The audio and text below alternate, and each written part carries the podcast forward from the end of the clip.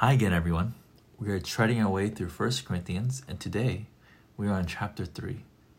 So far, we have covered how Christ and his cross is a unique solution to all of our problems and issues that we encounter, and therefore, Paul's emphasis is that Christ and Christ alone would be exalted. But before we dive into the depths of what chapter 3 has to offer, we need to first explore the context of this chapter. Found throughout this epistle are problems and issues that the Apostle Paul brings up. But the first and foremost problem he addresses are the matter of divisions, which actually are the root of all the problems in the church. Within the church in Corinth, the believers had their own individual tastes, choosing to side with certain apostles.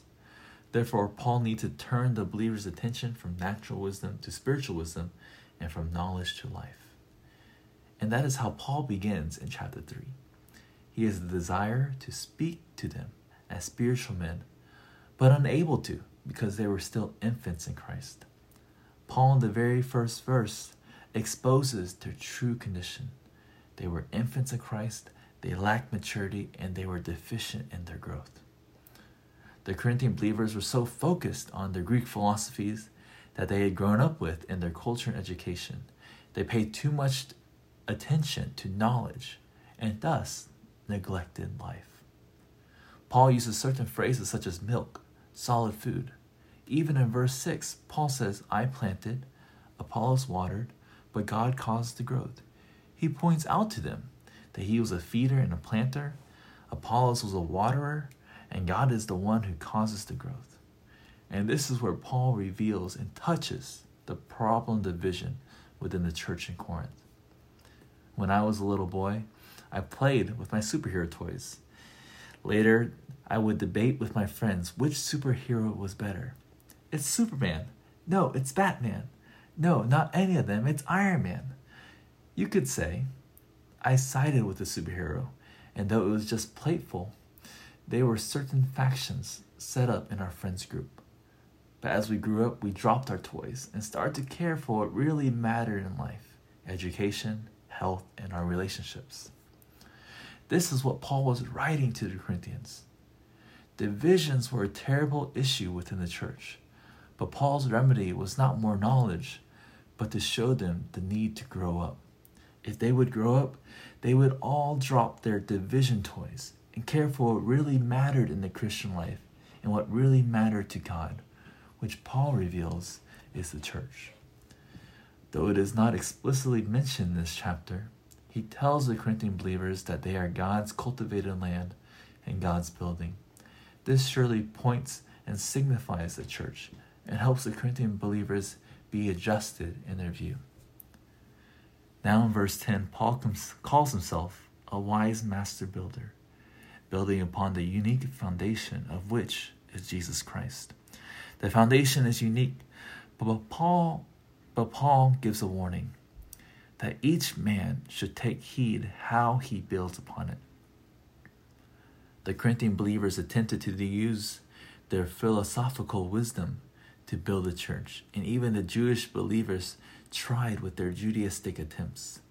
This was completely different from the apostles, who built from their excellent knowledge and rich experiences of Christ. Paul contrasts these two ways of building with the materials used to build, either with gold, silver, and precious stones, or with wood, grass, and stubble. What do these things signify? In biblical typology, gold, silver, and precious stones signify the various experiences of Christ and the virtues and attributes of the triune God.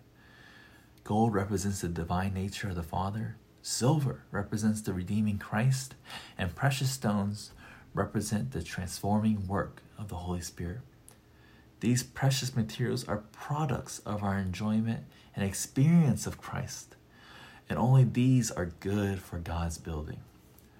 Wood, grass, and stubble, on the other hand, signify what comes from our natural background, such as our, our knowledge, our realization, our attainments, and even including our culture, and philosophy.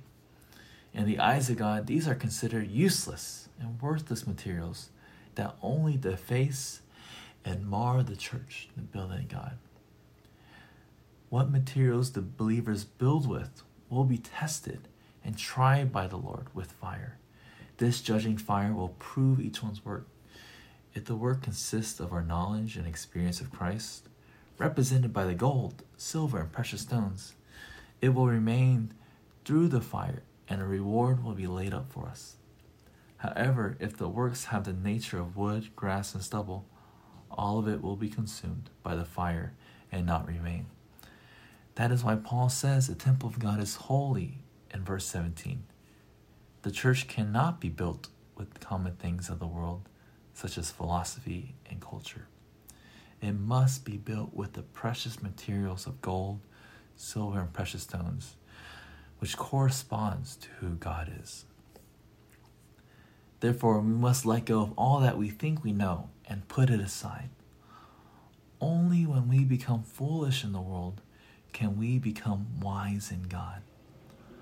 Paul says that the wisdom of the world is foolishness with God, and that the reasonings of the wise are vain. Paul's desire for the Corinthians is to forsake all the wisdom that they had amounted to and focus all their attention on just four simple words Christ and his cross. If we would know and care for this, we would only care for one thing God's goal. We wouldn't care for which teaching we like more. We wouldn't care about the wisdom we have attained from our education and culture. We would just care for God's goal, which is the building up of the church. And that is how Paul concludes this chapter. We should not have our personal choice and taste of what to accept and what to reject. Rather, Paul says, whether Paul or Apollos or Cephas or the world or life or death or things present to come, all are yours. All these things are ours and work out together for good, whether good or bad, whether that person or that circumstance. All these things will help us to grow from infants to spiritual men in Christ. All these things will help us build the proper and precious materials of gold, silver, and precious stones. All of this is for us that we may become that church of Christ that God desires. And this is how Paul ends You are Christ's, and Christ is God's.